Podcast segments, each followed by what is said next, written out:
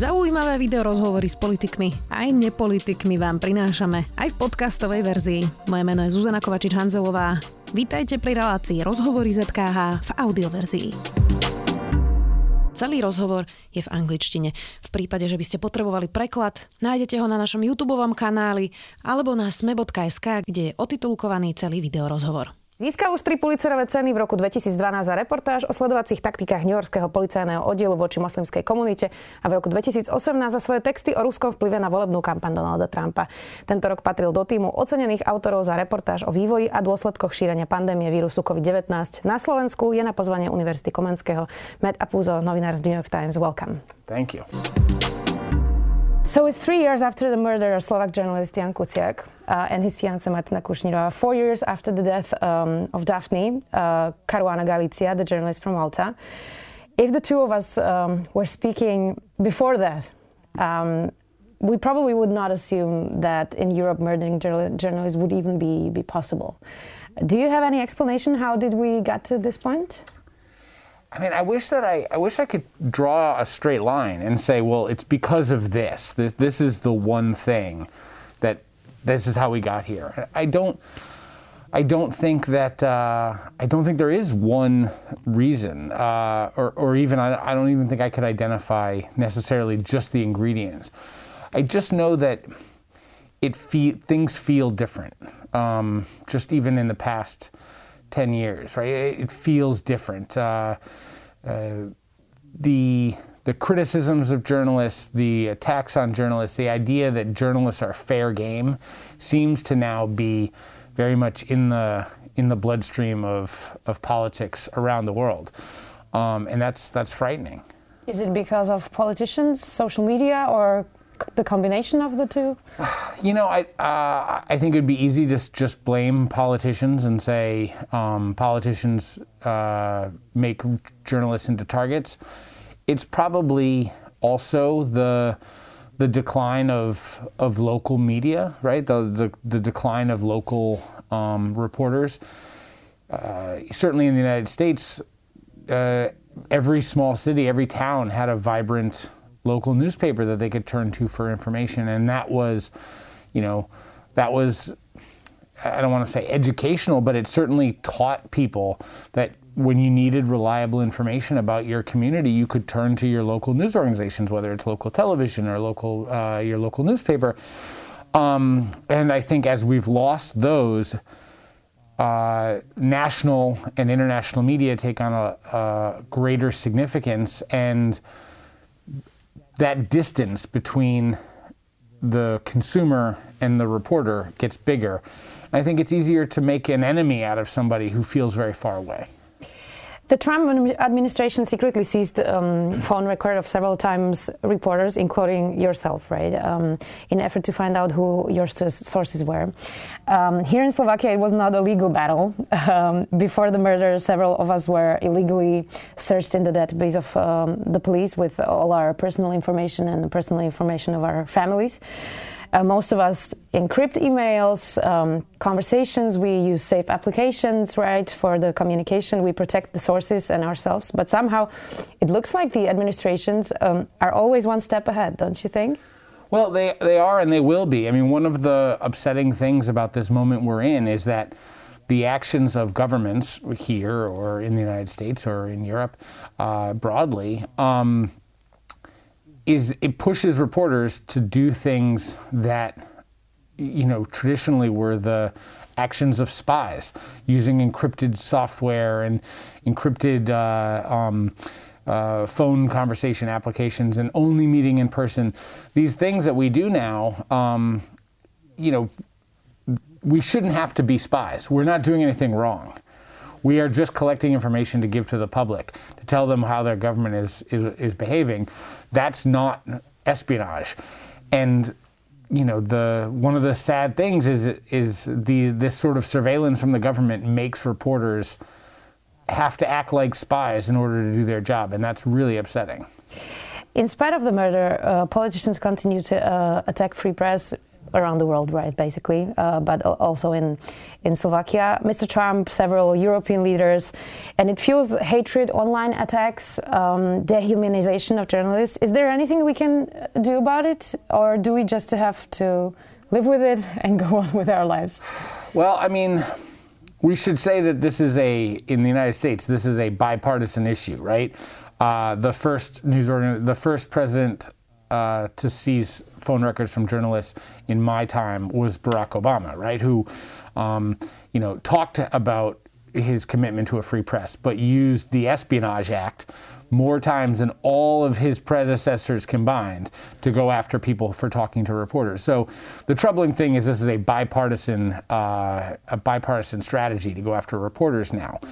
Um, I think it's beholden on reporters to to speak out on this, but I also think it's important that we continue to uh, to exemplify the fact that we are independent.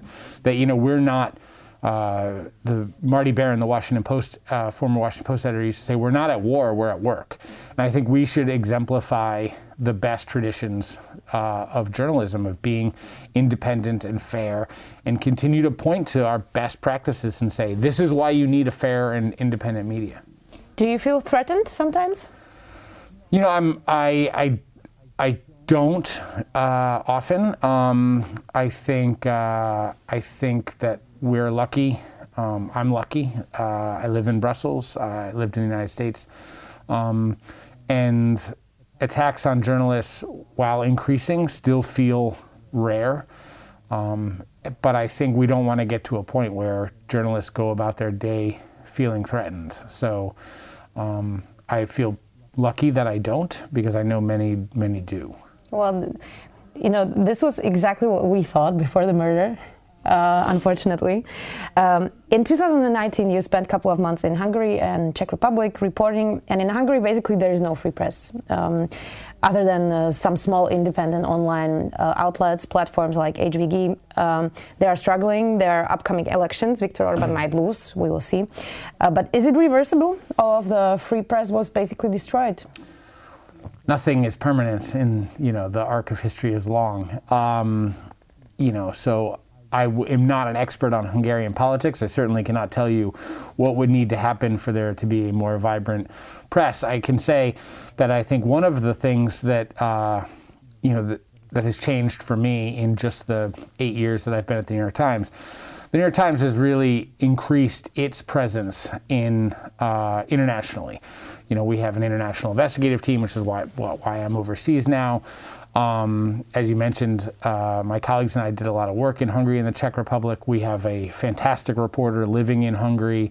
So I think, you know, one of the responsibilities we have is to tell the story of what's happening in countries where a free press is uh, being carved away, to tell that story so that at least people know what's happening. And, you know, uh, all we can do as journalists is just say, this is what's happening. And I think it's on everybody else to see, you know, uh, how they want to respond to that.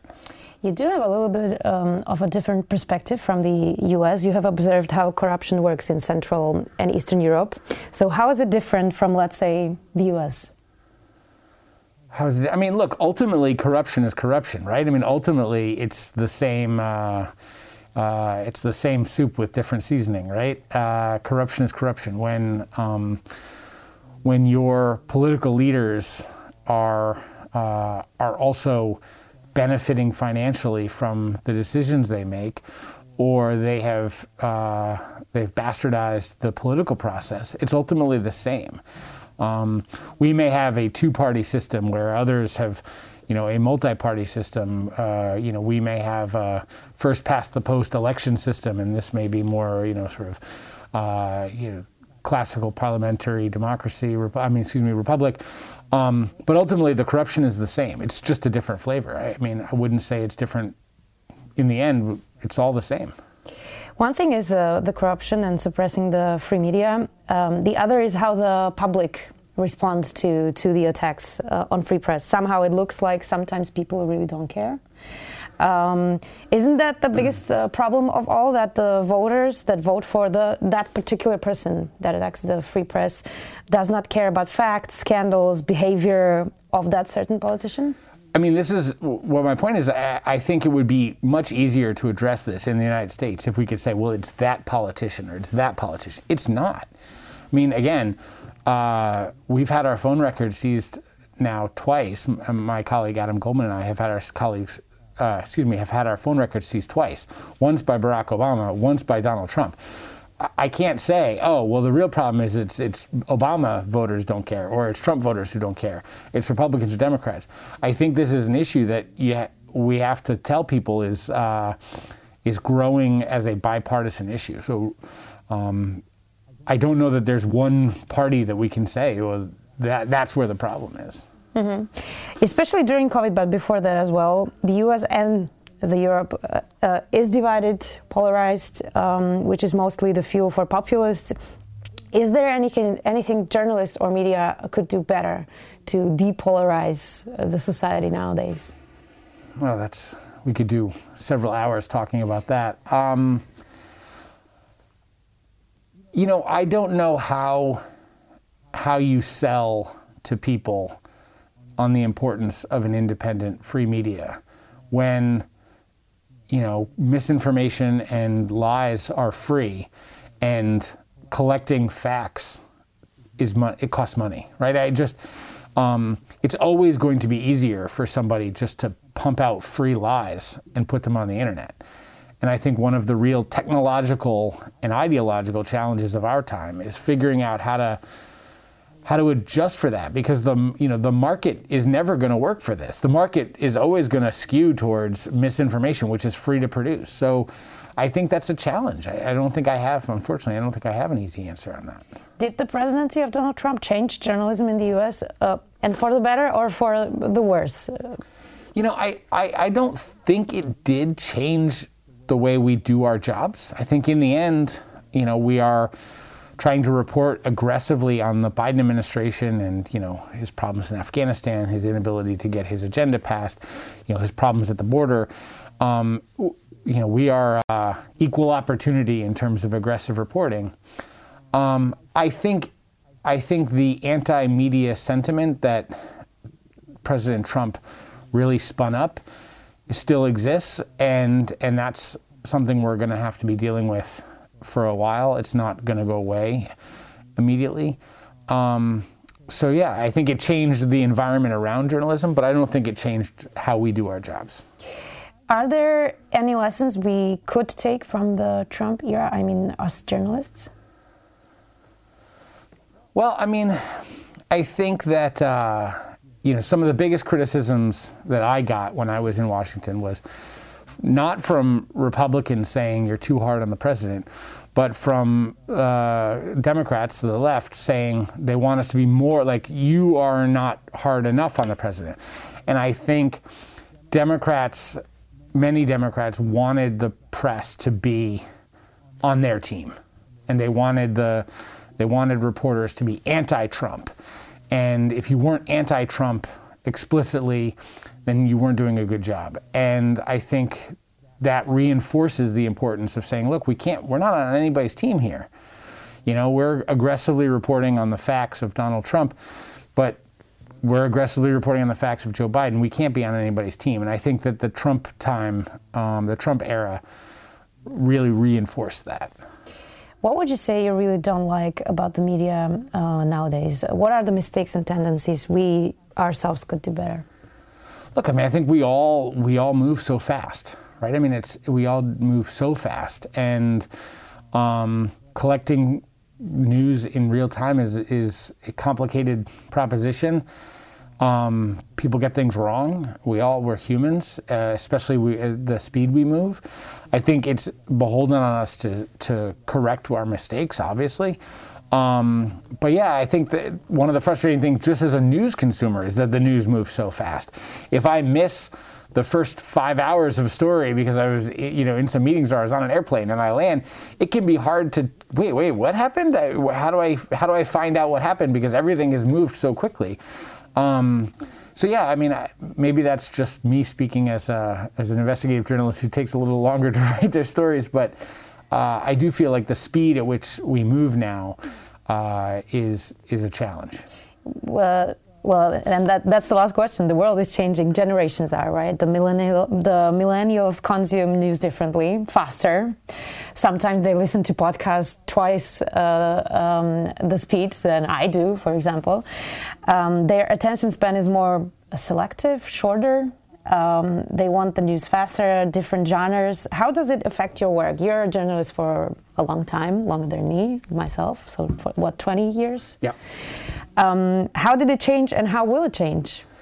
Uh, yeah, so it's funny. There's a lot of talk in the United States about oh, the, how the millennials. I mean, the millennials are f- turning f- are 40 now, right? So I mean, the millennials are not even. You know, the millennials, I think, are the biggest, largest demographic subscriber base for the New York Times at this point, right? So, um, I think the great. Let me let me give the positive.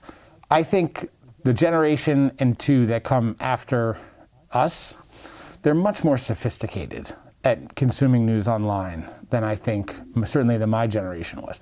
I think, you know, the, I was on a college campus in the United States recently.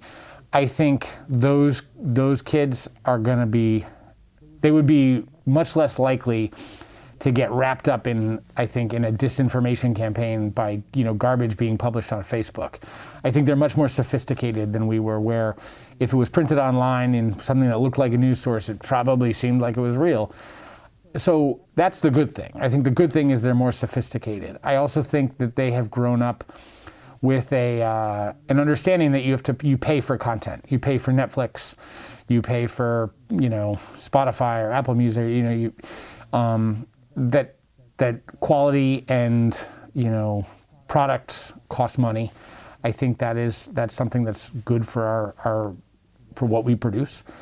Um, but yeah, they they they produce they consume their news quickly and they produce it in shorter bites, and I think that's going to change how we ultimately what products we offer because uh, ultimately we're in the information business. We're not in the the printing on dead trees business. We're we're here to produce we produce podcasts and TV shows and online and live coverage and newspapers. So it's we're trying to find find what people want and we want to meet them there. About the subscri- subscription, there will always be part of society um, that cannot afford to pay subscription um, for New York Times or whatever my my news outlet. Um, so what do we have to do um, to not exclude the poorest uh, part of the society? It's hard. Um, I think that uh, I think that that's something beholden. I think news organizations have to have to address this. I think one of the things that you you saw in the United States, certainly with the New York Times and the Washington Post, is we made our coronavirus coverage no paywall. It's it's important. It's crucial. How do you you know um, you know you can't withhold that sort of important information from people. Um, you, we, we see the same thing during national disasters or tragedies where we're providing information that's you know crucial for people's lives. I think we we tend to take the paywall down for that. But again, um, the ability to collect information from around the world, uh, especially when there are heightened uh, restrictions on journalists, and in a world where travel is harder, it's expensive. It costs money, and um, it only works if if people are willing to pay for it. And that's that's a challenge. I get that. Thank you very much for your time, Matt Apuzzo. It was lovely um, being here. New York Times journalist. Thank you very Thank much. Thank you. Počúvali ste podcastovú verziu relácie Rozhovory ZKH. Už tradične nás nájdete na streamovacích službách, vo vašich domácich asistentoch, na Sme.sk, v sekcii Sme video a samozrejme aj na našom YouTube kanáli Denníka Sme. Ďakujeme.